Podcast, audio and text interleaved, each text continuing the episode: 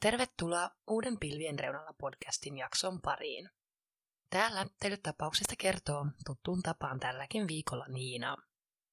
Nyt ollaan päästy sitten viimeiseen jaksoon ennen mun joulutaukoa. Tänään mä kerron teille Brittany Dexelin tarinan. Sisältövaroituksena jaksosta seksuaalinen väkivalta. Mennään nyt pidemmittä puheitta suoraan tämänpäiväisen jakson pariin.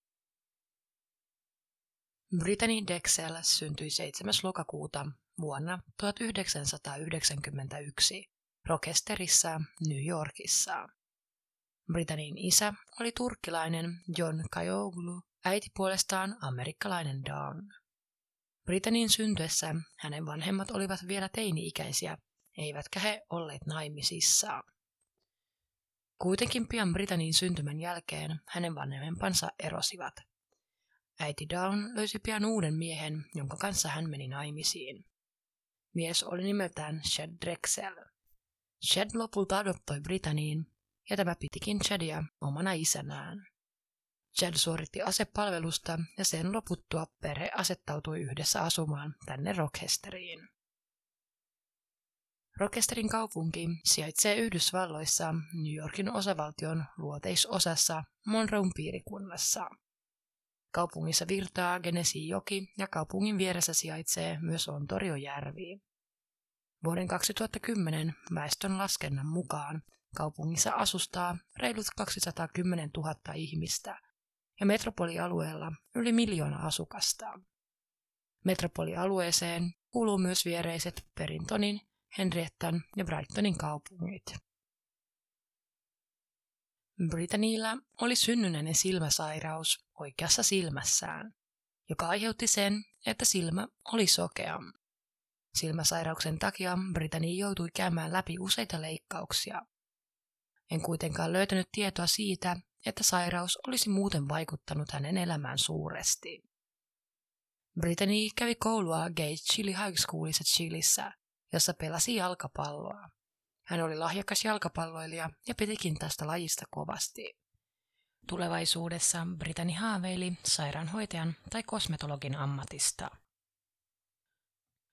Huhtikuussa vuonna 2009, kun koulujen kevätlomat lähestyivät, kysyi Brittany äidiltänsä Downilta, voisiko hän lähteä poikaystävänsä John Griekon sekä ystäviensä kanssa kevätlomalla matkalle Myrtle Beachille, Etelä-Karolainaan. Myrtle Beach oli suosittu lomakohde, ja nuoret matkasivat usein tänne lomillaan. Britanniin ja ystävien mukaan ei kuitenkaan ollut lähdössä aikuisia, ja Brittany oli ainakin tähän aikaan vasta 17-vuotias. Down kelsi Britanniita lähtemään kyseiselle lomalle. Hän ei pitänyt ajatuksesta, että nuoret olisivat keskenään kohteessa sekä tämä paikka sijaitsi niin kaukana kotoa. Downilla oli myös tunne siitä, että Britannille sattuisi jotain pahaa loman aikana, joten tästä syystä hän kielsi tytärtään lähtemästä. Voitte kuitenkin kuvitella, että tästä Britanni ei ilahtunut laisinkaan. Britanni suuttui kovasti ja välit Downin kanssa menivät vaikeiksi tämän myötä. 22. päivä huhtikuuta Britanni kysyi Downilta, voisiko mennä pariksi päiväksi ystävillensä tuulettamaan ajatuksiaan riidan jäljiltä. Down suostui tähän ehdotukseen. Oli varmasti hyvä ottaa toisistaan hieman etäisyyttä, kun välit olivat näin kireät. Kun Britanni sai luvan mennä ystävillensä yöksi, karkasi hän äidiltänsä salaa lomalle Martle Beachille. Britannin tunteisiin saattoi tähän aikaan myös vaikuttaa se, että Down ja Shad olivat päättäneet ottaa avioeron. Kolmea päivää myöhemmin Brittany ja ystävät saapuivat Martle Beachille. Poikaystävä John joutuikin alkuperäisistä suunnitelmista poiketen jäämään kotiin, sillä hänellä olikin töitä eikä siksi päässyt mukaan. Britannin ollessa Martle Beachillä hän soitti kerran äidillensä ja he juttelivat hetken. Britanni kertoi Downille olevansa rannalla ja Down ajatteli tytön olevan Ontoria järven rannalla eikä ajatellut asiaa sen enempää. Rokesterissa oli kyseisenä päivänä 28 astetta lämmintä, joten rannalla olo kuulosti aivan luonnolliselta. Down ei siis aavistanutkaan, että Britannia oli todellisuudessa kaukana kotoaan. 25. päivä huhtikuuta, noin kello kahdeksan aikaan illalla, Brittany lähtee yksin Bar Harbor hotellilta, jossa yöpyy ystäviensä kanssa. Hän aikoi kävellä noin kaksi ja puoli kilometriä etelään päin pitkin South Osan Boulevardia. Brittany oli matkalla Blue Water Resorttiin tapaamaan ystäväänsä, joka lomaili kyseisessä hotellissa. Brittany saapui hotellille heti puoli yhdeksän jälkeen illalla ja viipyi hotellilla noin 15 minuutin ajan, ennen kuin päätti lähteä takaisin omalle hotellillensa. Britanniin vieraillessa hotellissa hän viestitteli koko ajan Johnin kanssa. Viestejä vaihdeltiin useita, kun yhtäkkiä Britannia ei enää vastannutkaan Johnin viesteihin.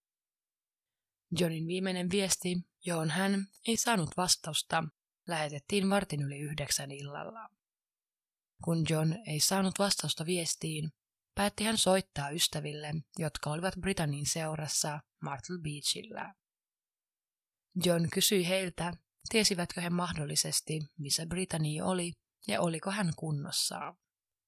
Kun John oli soittanut ystäville, eivätkä hekään tienneet Britannin olinpaikkaa, päätti John soittaa Downille.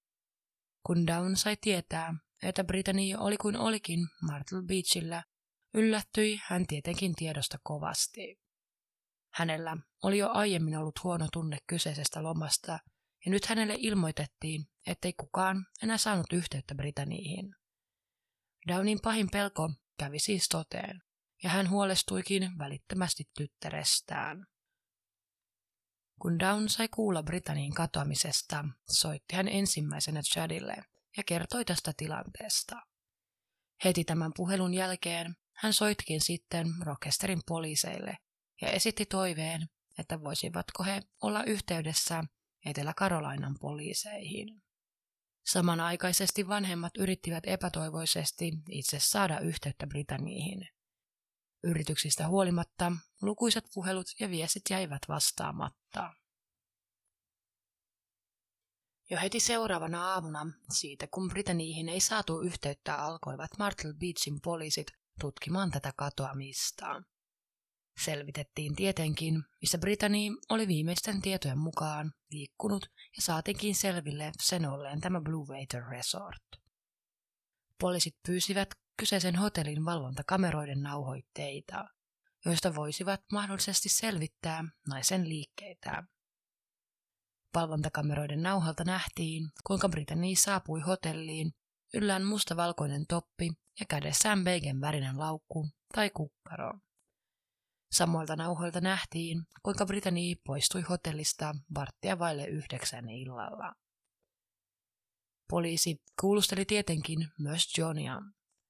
John kertoi, että Britannia oli kirjoittanut viimeisessä viestissään, että kertoisi tilanteestaan lisää myöhemmin soittaessaan, sillä oli nyt niin kiihtyneessä tilassa. Tämä jäi siis mysteeriksi niin poliiseille kuin Johnillekin, koska tämän jälkeen Britannia ei enää vastannut. Mitä hän oli tarkoittanut viestillänsä? Viimeinen henkilö, joka tiedettävästi tapasi Britanniin ennen katoamista, oli mies nimeltä Peter Brotsovitsik. Peter oli 20-vuotias ja oli tuntenut Britanniin jo pitkään. Hän työskenteli yökerhossa Rochesterissa ja oli nyt Britanniin tapaan lomailemassa Myrtle Beachillä. Ystävykset olivat tavanneet yökerhossa edeltävänä iltana.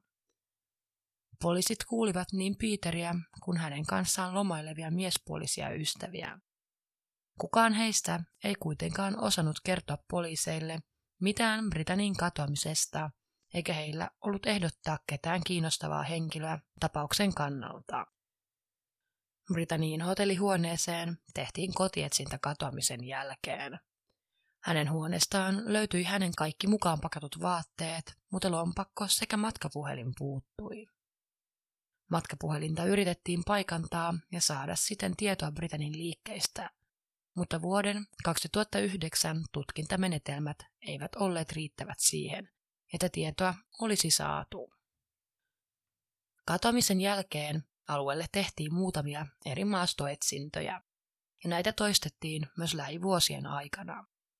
Kuitenkaan, koska poliiseilla ei ollut mitään vihjeitä Britanniin olinpaikasta, eikä heillä ollut epäiltyä tapauksen liittyen, jäi tapaus selvittämättä.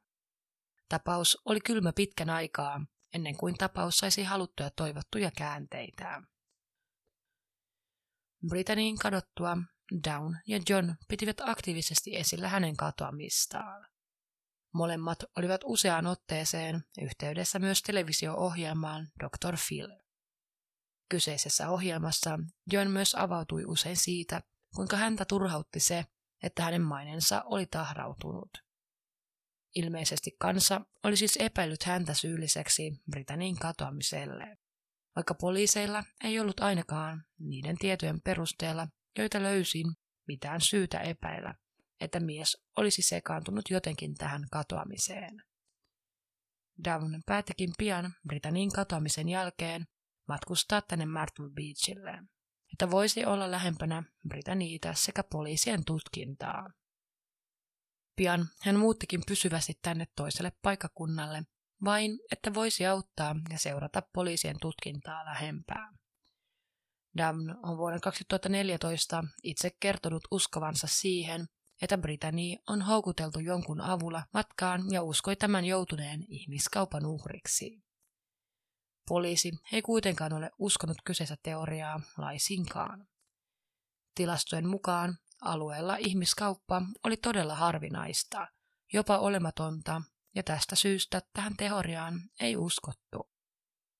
Down ja Chad piti koko ajan yllä toivetta siitä, että Britannia vielä löytyisi.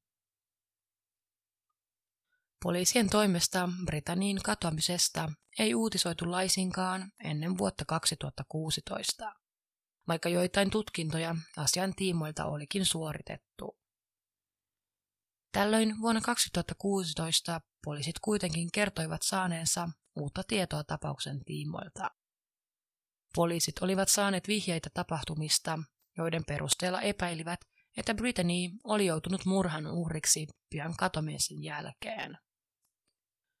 Tällöin vuonna 2016 eräs vanki kertoikin poliisille mielenkiintoisia asioita. Vanki nimeltä Tagian Brown kertoi poliiseille, että uskoi tietävänsä, mitä Britanniille oli tapahtunut katoamisen jälkeen. Taguan kertoi, että mies nimeltä Timothy Deshaun Taylor olisi syyllinen Britanniin sieppaukseen sekä murhaan. Myös Timothy istui näiden tietojen tullessa julki vankilassa tuomittuna muista rikoksista. Taguan kertoi poliiseille, että Britanniin katoamisen ajankohdan jälkeen oli ollut menossa McClellanvillessä sijaitsevaan aution taloon. Kyseisessä autiotalossa ilmeisesti asui joitain kodittamia sekä rikollisia. Taguan meni taloon toimittaakseen rahaa Timotin isälle. Ollessaan talossa Tagoen väitti nähneensä Timotin raiskaavan Britanniitä. Brittany myös yritti paeta tilanteesta, mutta hänet oli saatu kiinni pihalta. Sen jälkeen, kun tämä nainen, jota Taguan epäili Britanniiksi, yritti karata, kuuli mies kaksi laukausta jolloin ajatteli, että nainen oli ammuttu. Taguan väitti, että oli nähnyt tämän Britanniin näköisen naisen useaan otteeseen tämän katoamisen jälkeen, mutta ei olisi heti tunnistanut, että kyseessä oli Britannia. Kun Taguan kertomansa mukaan oli lähdössä pois talolta, näki hän ruumiin käärittynä mattoon. Ruumis oli heitetty hänen kertomansa mukaan yhteen alueen monista lammista. Timothy kuitenkin kiisti tietävänsä mitään Britanniin katoamisesta ja suorastaan yllättyi näistä syytöksistä häntä vastaan. Timothy suostui osallistumaan tapauksen tiimoilta valheenpaljastuskokeeseen vuoden 2017 aikana, mutta en kuitenkaan tiedä kyseisen testin tulosta. Poliisit pitkään epäilivät miehen syyllisyyttä tapahtumaan, mutta pystyivät kuitenkin vihjeiden perusteella todistamaan sen, että mies oli syytön. Timothy ei siis saanut tuomiota Britannin murhasta, eikä Taguan tarina koskaan kyetty vahvistamaan todenmukaiseksi. Timothy kuitenkin istui vankilassa muiden rikoksien takia, joita ei kuitenkaan nyt tässä jaksossa lähdetä sen tarkemmin käsittelemään. Vuosien varrella rikostutkinnan kehittyessä monia tapauksia on saatu ratkaistua. Olen puhunut aiheesta monessa muussakin jaksossa ja huomaan, että jotenkin tykkään näistä jaksoista, jossa pystytään kehittyneiden tutkintamenetelmien myötä ratkaisemaan tapauksia pitkän ajan päästä. Ja niin kuin myös aiemmissa jaksoissa, tämä tapaus pääsi etenemään tutkintamenetelmien kehityksien myötä. Vuonna 2019 poliisit pystyivät jäljittämään Britanniin liikkeitä hänen matkapuhelimensa avulla.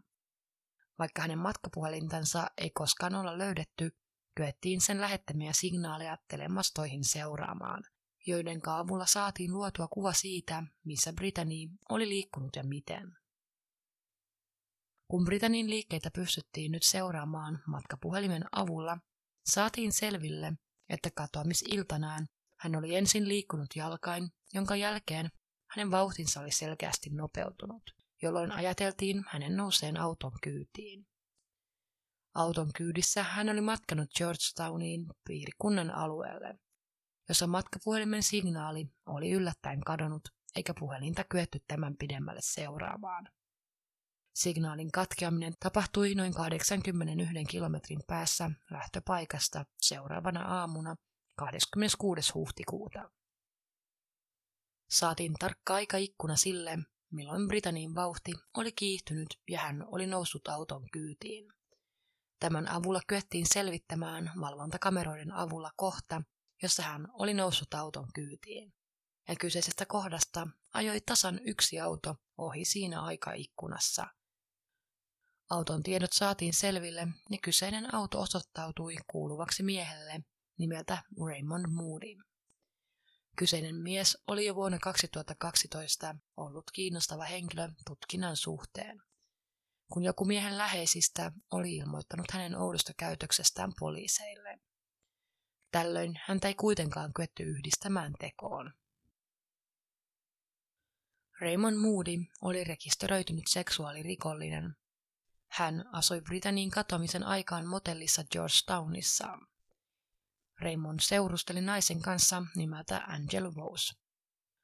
Raymond oli siis jo aiemmin tuomittu seksuaalirikollinen joka oli istunut 21 vuotta vankilassa Kaliforniassa siepattuaan ja raiskattuaan yhdeksänvuotiaan tytön. Raymond kutsuttiin tietenkin kuulusteluihin pian, ja yllätys yllätys, hän kielsi tietävänsä tapahtuneesta yhtään mitään. Poliisi ei pystynyt pelkän valvontakameran nauhan perusteella pidättämään miestä, vaan he jatkoivat tutkintaa tapauksen tiimoilta, mutta pitivät varmana tietona sitä, että mies liittyi tapaukseen jollain tavalla. Huhtikuussa vuonna 2022 Angel suostui auttamaan FBItä tutkinnassa ja hänelle laitettiin mikrofoni keskustellessaan Raymondin kanssa.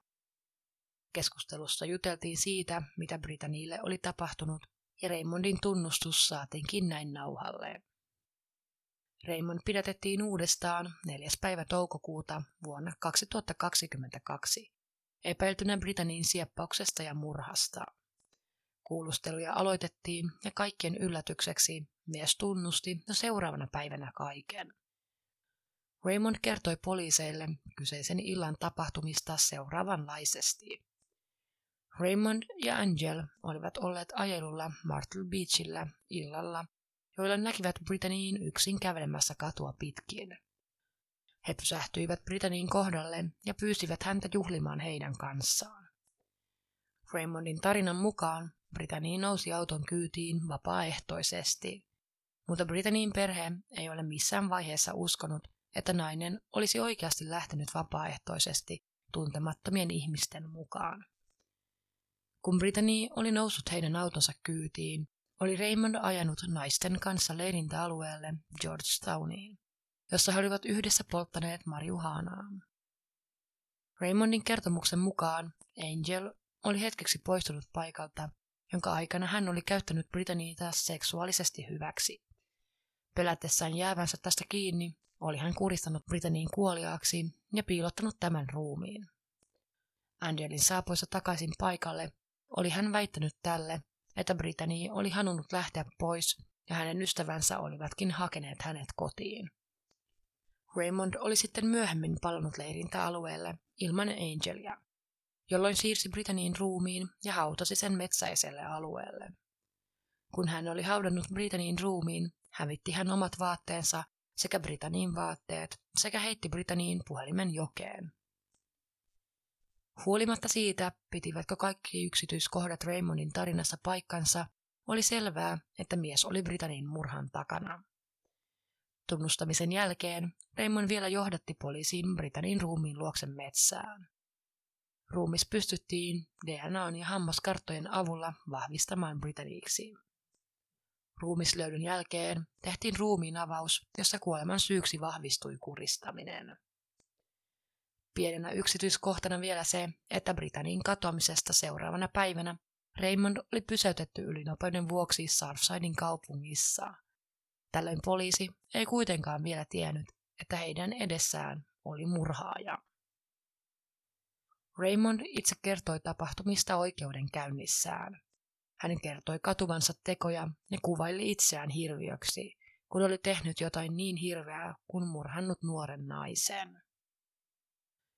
62-vuotias Raymond Moody todettiin syylliseksi Britannin sieppaukseen, raiskaukseen sekä murhaan. 19. lokakuuta vuonna 2022 hän sai tuomiokseen murhasta elinkautisen vankeusrangaistuksen ilman oikeutta ehdonalaiseen sekä sieppauksesta ja raiskauksesta 30 vuotta vankeutta. Hän istuu tuomiotaan Kirkland Correctional Instituteissa Kolumbiassa, Etelä-Karolainassa. Näin selvitettiin jälleen yksi rikos, joka oli tapahtunut jo vuosikymmen ennen sen ratkeamista.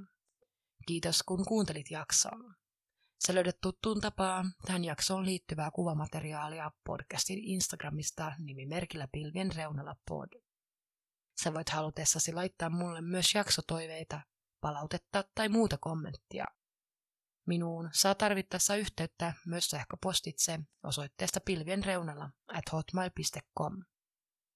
Niin kuin ehkä kuulette, mun ääni meinas vähän kadota jakson aikana. Toivottavasti se ei liikaa haitannut. Nyt on sitten aika joulutauolle ja toivottavasti teillä kaikilla kuuntelijoilla on mahtava joulu sekä uusi vuosi. Me kuullaan jälleen ensi vuonna uusien tapausten parissa – Hyvää joulua ja moikka!